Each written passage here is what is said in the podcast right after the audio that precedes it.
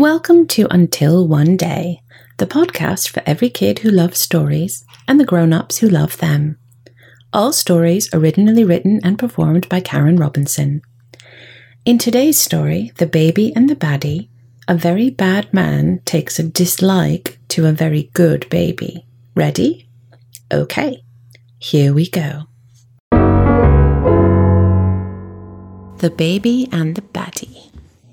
Once there was a baby, and she was the sweetest, loveliest, happiest little baby anyone for 3 counties had ever seen.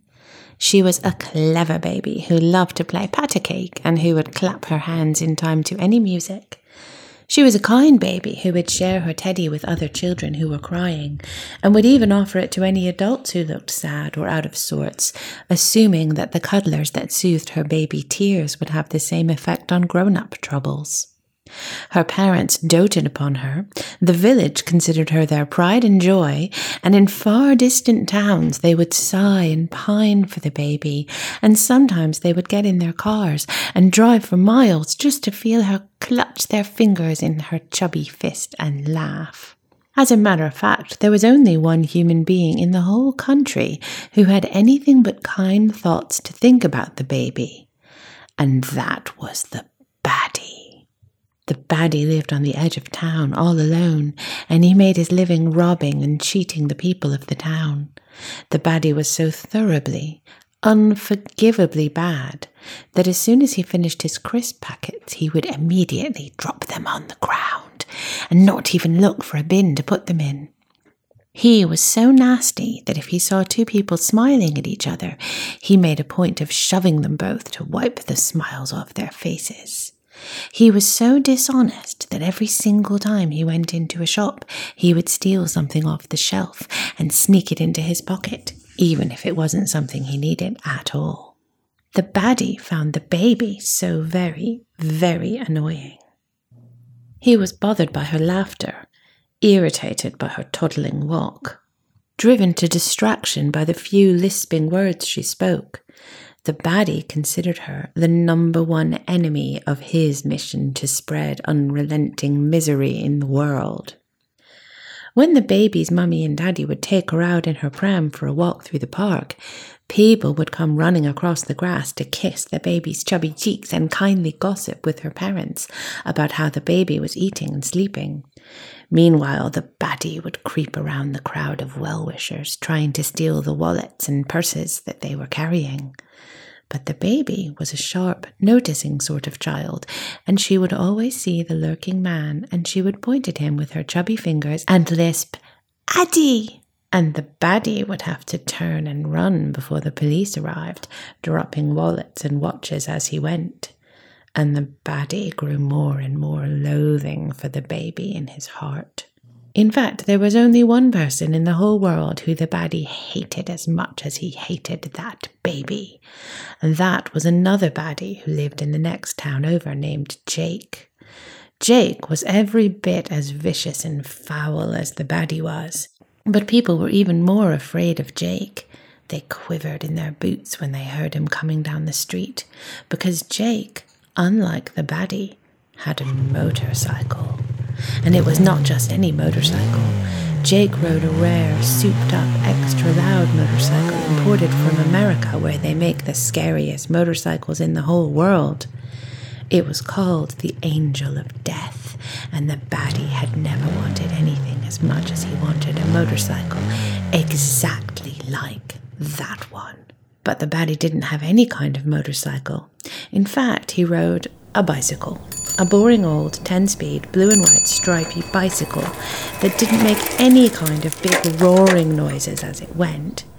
At night, when the baddie would go out into the dark and dingy lairs where baddies hang out with each other after the sun goes down, Jake would make a point of shouting out at him in a mocking, babyish voice, "Hey there, mate, how's your little bicycle?" And all the other baddies would laugh. Until one day, as he was sneaking home in the darkest part of the night from his latest nefarious deeds and dastardly doings, the baddie happened to walk past a little pink house with an open window, and through the open window he could hear a soft little gurgling laughter. It was the baby. The baby was laughing in her sleep. The baddie stuck his head through the open window to see the sweet little baby all curled up in her sweet little cot, under her sweet little pink sheets, with her sweet little arm wrapped around a sweet little teddy bear and a sweet little smile on her sleeping sweet little face. And hanging over her sweet little bed was a brand new framed certificate, which the people of the village had just presented to the baby's family that very day. The baddie narrowed his eyes and read the words printed there. "To the most valuable treasure in our village." "Vomit," the baddie snarled, and he backed his head out of the window and turned back to his bicycle, ready to ride off into the night. But as he raised the kickstand and stood there holding his stupid bicycle in his hands, the baddie got to thinking. "The most valuable treasure in town," he muttered to himself. "More valuable than all the wallets I've pickpocketed from them.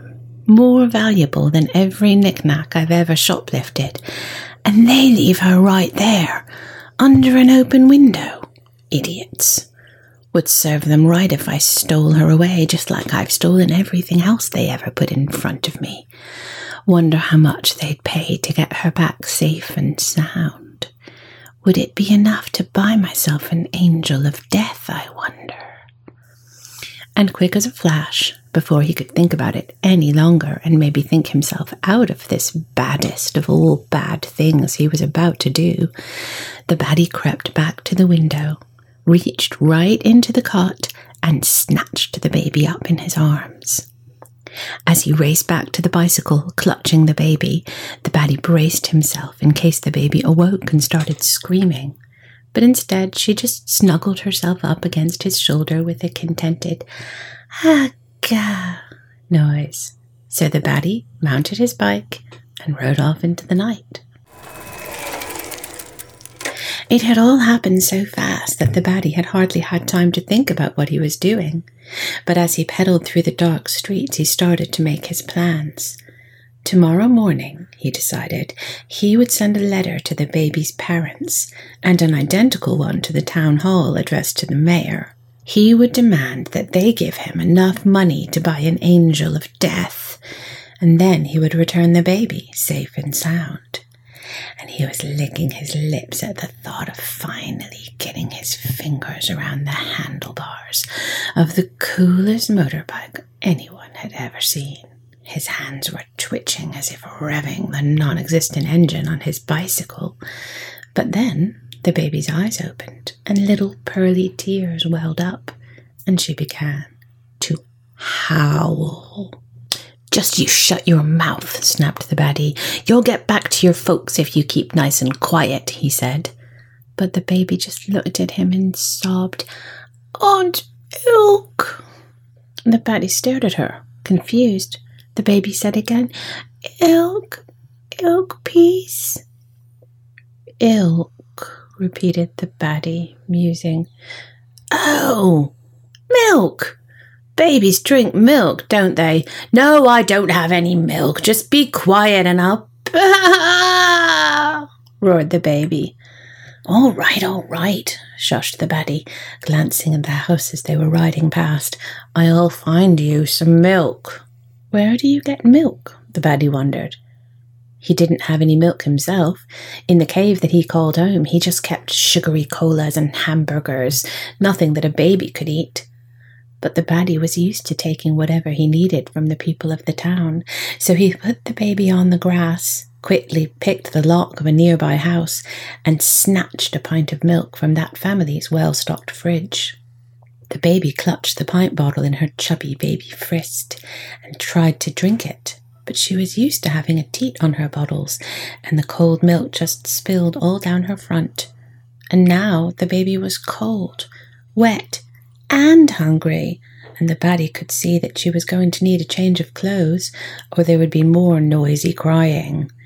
So he broke into yet another house and snatched some warm baby clothes fresh from that family's clothes dryer, smelling of lavender.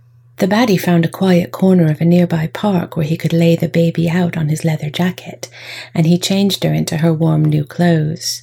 When she was cozy and dry, the baddie took out the milk bottle again and began to dribble the milk into the baby's mouth with his own fingers, which honestly were not particularly clean, but the baby didn't seem to mind too much.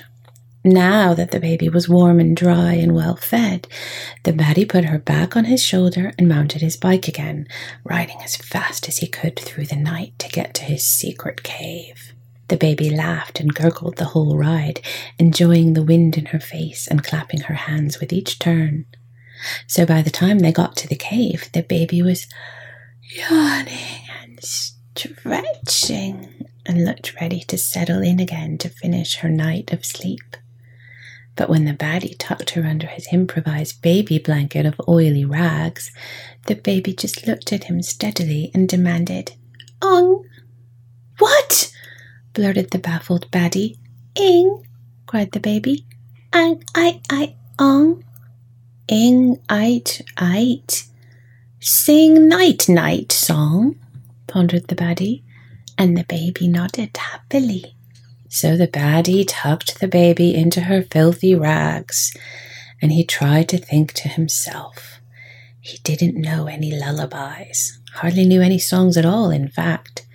In the whole world, the only song he could think of just then was the one his baddie daddy used to sing to him. So without further ado, the baddie started to sing in his gentlest go-to-sleep voice the song his daddy used to sing to him. "We're the nastiest baddies in town. We're the cruelest fellas around. We steal from the poor and then steal some more, 'cause we're lower than dirt in the ground. We never play fair at our games, and we don't speak the truth of our aims. So don't you dare trust us, your good faith disgusts us, and we'll kick in your teeth for your pains. So lock up your windows and doors, 'cause our guys are stronger than yours. And we'd all of us fight ya, even our kittens'll bite ya, and your pain is the way we keep scores." By the time the baddie got to the final line of that final verse, the baby was fast asleep and snoring softly. The baddie watched the baby sleep until he sensed that the sun was just about to rise. Then he carefully picked her up without waking her, put her over his shoulder, and mounted his bike again. But a mile or so from the cave, the baby was woken by a fearsome roar. It was the Angel of Death, with Jake mounted on its back, tearing down the road. He skidded to a halt in front of the baddie and raised the visor on his helmet. "Well, good morning there. This is quite a sight to see," sneered Jake. "Have you taken up babysitting?" "No, I'm not babysitting," said the baddie. And Jake took a second look. "Maybe not," he admitted. "Looks to me a little more like kidnapping?" But the baddie didn't even blink, neither agreeing nor disagreeing. "Can't say I blame you a bit," said Jake astride his Angel of Death. "That right there is a fairly precious piece of loot. Didn't they just give that baby a certificate calling her the town's most precious treasure?" Again, the baddie didn't move a muscle, didn't speak a word. "Well," drawled Jake, "I reckon a treasure like that is worth a thing or two. I reckon people would pay a thing or two to get her back. Reckon they'd give you just about anything you wanted. Or me." The baddie was statue still. But we both know there's not a thing in the world you want as much as my baby right here. And Jake patted the chrome handlebars on his Angel of Death. Tell you what, I'll trade you. You take my girl here, and I'll take that girl in exchange. And Jake took the keys out of the ignition of his motorcycle and held them out to the baddie, dangling them from the ends of his fingers. And the baddie stared at them, absent-mindedly rubbing the baby's back as he did so, and eventually he just said, "Nah," and he got back on his bike, and he rode back to the baby's house, and he snuck her back through the open window and tucked her under her little pink blanket, in her little pink cot, in her little pink room. That morning, the baby's mother and father woke as usual and rushed in to see their precious, sweet little baby, who was sleeping like a lamb in her cot. And they never knew that the baby had ever been missing, although they always wondered how she came to smell faintly of leather jacket and oily rags that morning. And from then on, to everyone's surprise, the baby and the baddie became the best of friends.